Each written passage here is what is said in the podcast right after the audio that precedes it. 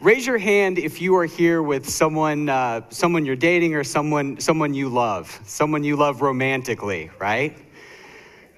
TEDx Huntsville, I want us to show the world how passionate Huntsville can be. Grab that person, or even if there's just someone cute in your aisle, grab that person and give them a great big kiss right now. Go.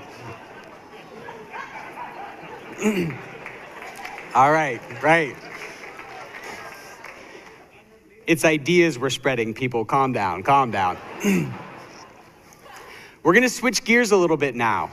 And we're going to ask you to cast your mind back to a darker time in reference to your love, a time when you were with your ex. Ugh, boo. I want you to think about that person, and I want you to think about how crazy you were when you were with them, how irrational you were, the excuses that you made, the lies you told, the way you excused their behavior and that one thing you did that one time, right? I want you to think about that, really visualize it.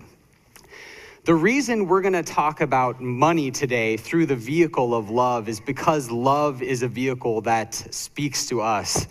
We have all been in love, whether it was requited or unrequited, and it sticks with us. It's very, very visceral. We don't just like to talk about love, though, we like to sing about love. Since Billboard started keeping track in 1890, there have been 3,348 chart topping songs about love, with love in the title.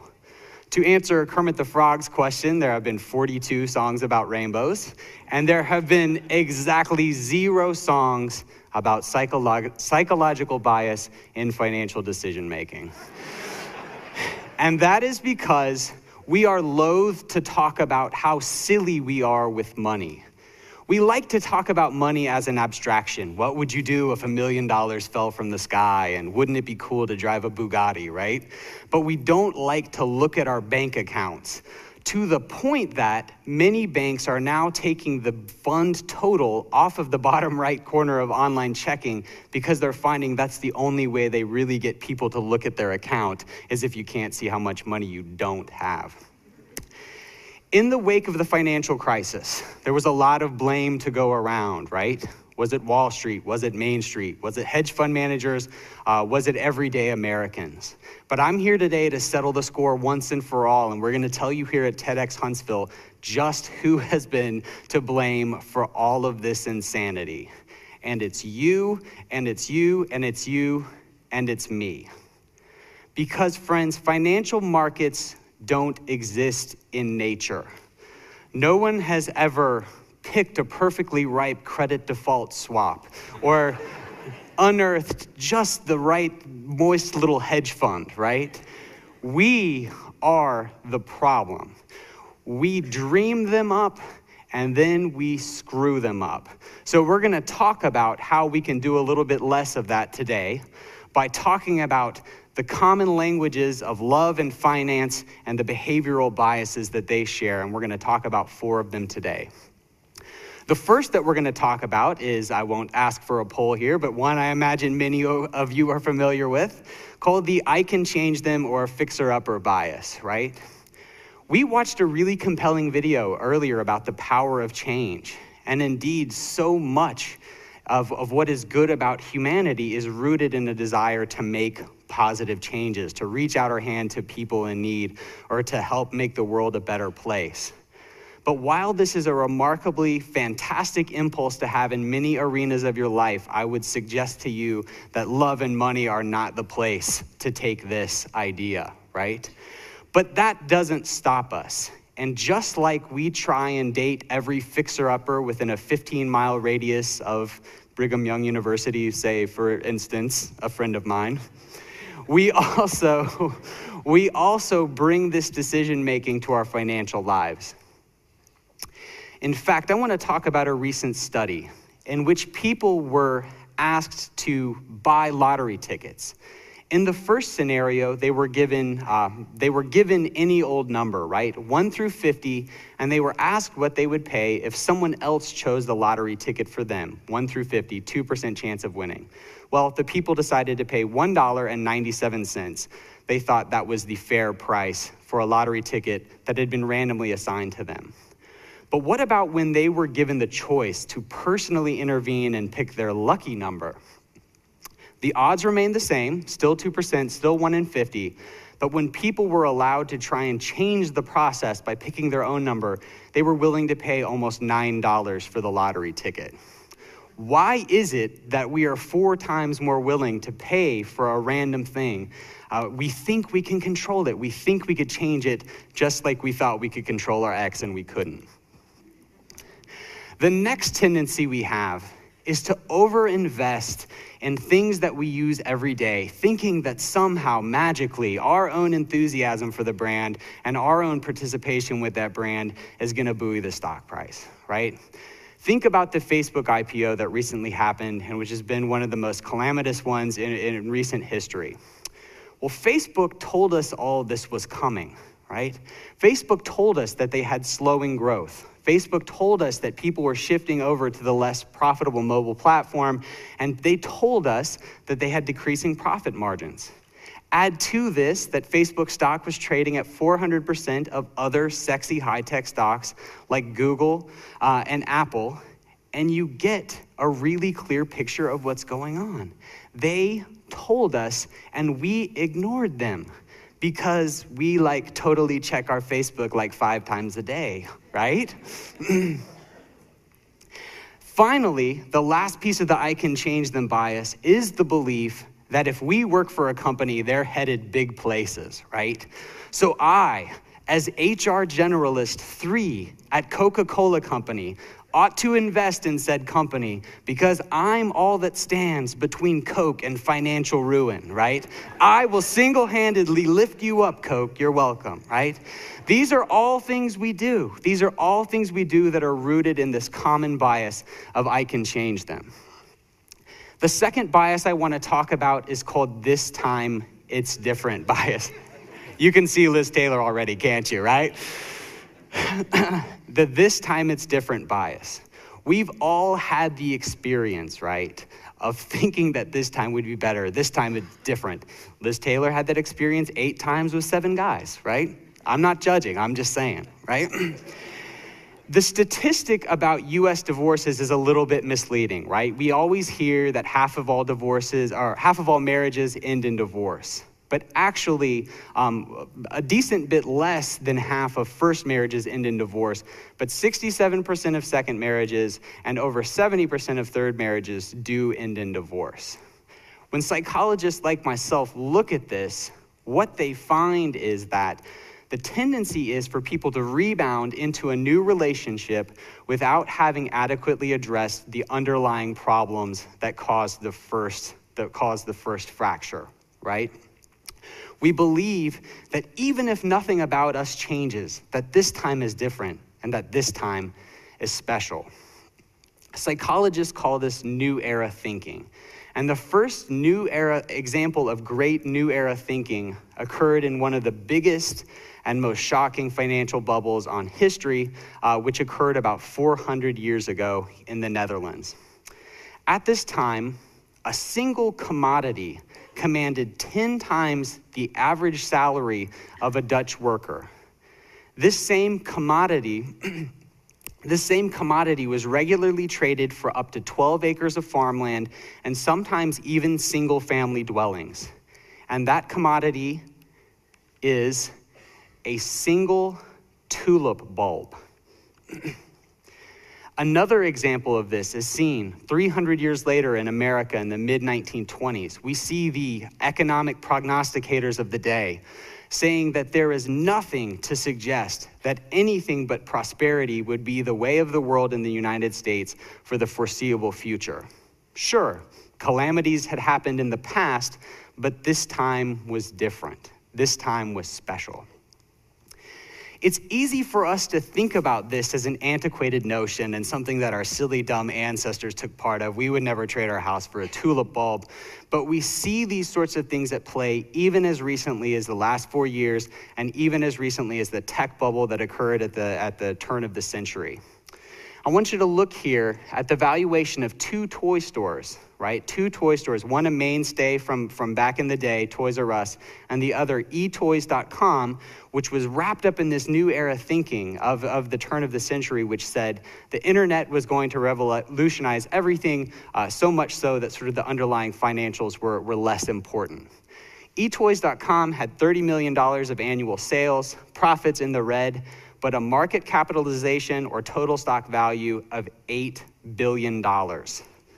Toys R Us, on the other hand, had $11.2 billion in sales, nine figure profitability, and only three quarters of the market cap. Okay? We get sucked into this and we think that this time is special and this time is different. But when I find myself entering into this trap of thinking that things are different this time, I like to jog my memory by reminding myself that we're only a couple hundred years removed from the notion that women's reproductive organs would atrophy if they got too much book learning. I want to talk to you next about something called Prince Charming bias. Prince Charming bias is this idea that a high impact, low probability event will happen and sweep us off our feet, as it were, will make all of our romantic or financial problems go away. And to see just how deeply ingrained this is into our romantic ideal, I want to look at a couple of princes from fairy tales, right? The first one here is Prince Philip who slays dragons and does all manner of heroic deeds uh, to sweep his sleeping beauty off her feet and get her to wake up, right? Second prince here is Cinderella's man, who, after one hot, night on the dance floor, uh, sees fit to traverse the whole countryside until he has found his lady and saved her from a life of servitude. And then finally, I want to talk about Snow White's man, who uh, rescues her from an old hag, as well as having to live with seven short dudes with really one dimensional personalities. right? notice, though, notice, though, that I did not mention the names of the second two princes. And why is that? They don't have names. they're, they're, they're referred to generically as Prince Charming. But the reason that we refer to them generically is because who they are doesn't matter to us one bit. What they represent matters to us a great deal. That something benevolent is going to come in and make everything all right. this is very much, this Prince Charming bias is very much at play in our everyday financial lives. In the one week run up to the most recent Mega Millions jackpot, Americans spent $1.5 billion on lottery tickets, which is the equivalent of four and a half lottery tickets for every man, woman, and child in America, right? Which seems harmless enough until you consider who is impacted by this Prince Charming bias. Until you consider that the poorest counties in North Carolina were the most likely to be represented among lottery players. When you consider that 28% of Americans make less than $40,000 a year, but 54% of lottery players make less than $40,000 a year. And when you consider that educational attainment and tendency to play the lottery are inversely related, so that day laborers with, uh, without a high school diploma are the most likely parties to play, and those with advanced degrees like uh, master's or a PhD are the least likely to play. So those who can least afford it are most likely to be swept up in this bias. But I don't want you to think that I'm speaking ill of you wishing on a star here, friends. So let's talk about the probability that a white knight's gonna ride up and uh, park his steed in your driveway, right? Let's talk about that you are 24 times more likely to be killed by your state than you are to win mega millions. And you are actually three times more likely to go to death row and have a last minute pardon by the governor than you are to win mega millions. For, you are further nine times more likely to be crushed to death by your TV than you are to win mega millions. But if I asked you to bet on any of these things, you would laugh me out of the room. Why then do we not laugh when we're asked to buy lottery tickets? But what if your prince does come? What if you do win the lottery? Let's talk about it. Well, 32% of lottery, lottery winners gained a great deal of weight. 43% reported no positive effect on happiness, and 44% were broke within five years. so, if we went back to the magical forest and did a follow up on Snow White, the movie might be called Snow White 2 Sad, Fat, and Broke.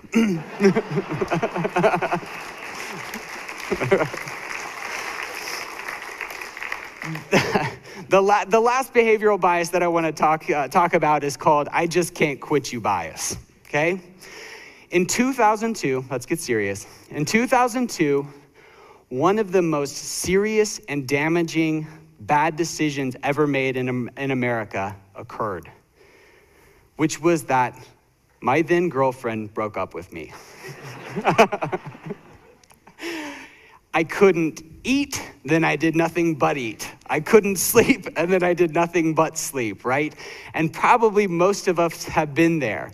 We've been there to know just how painful it is to break up with someone and to be broken up with. Well, some researchers, some psychologists set out to try and define uh, whether or not the song was true, right? Is breaking up really hard to do? Gotta love scientists. So they studied the brain and they showed 15 people they showed 15 people pictures of their exes and then did brain scans on them. And they found that three areas of the brain were activated. The first was the reward or pleasure centers. The second was the center that loads onto addiction or craving. And the last was the one that loads onto physical pain. this is a really, really big deal. But as uh, people in the humanities like Emily Dickinson could have told us long before the brain scan parting is all we know of heaven and all we need of hell. We hate losing. We hate losing and we hate breaking up twice as much as we like a similar as we are happy about a similarly sized positive event. And this plays out all the time in our economic lives. Consider the gambler down a couple of hundred bucks who can't quit the table, can't leave the table because to quit would be tantamount to giving up. Consider the friend you have that can't get out of the bad relationship for the same reasons. Or consider someone who buys a stock at $10, could have sold it at $9.75, but rides it all the way to the bottom because they can't stand a sure loss. In closing, I wanna, I wanna temper my thoughts on rationality a little bit. Blaise Pascal has a quote that I love that says, The heart has its reasons which reason knows nothing of. And frankly, the same could be said of the way that you spend your money. But I think if we can get past the pain and look and let love teach us a thing or two, maybe we'd find that our ex boyfriend or our ex girlfriend wasn't so bad, and maybe we still have a thing or two to learn from them. Thank you.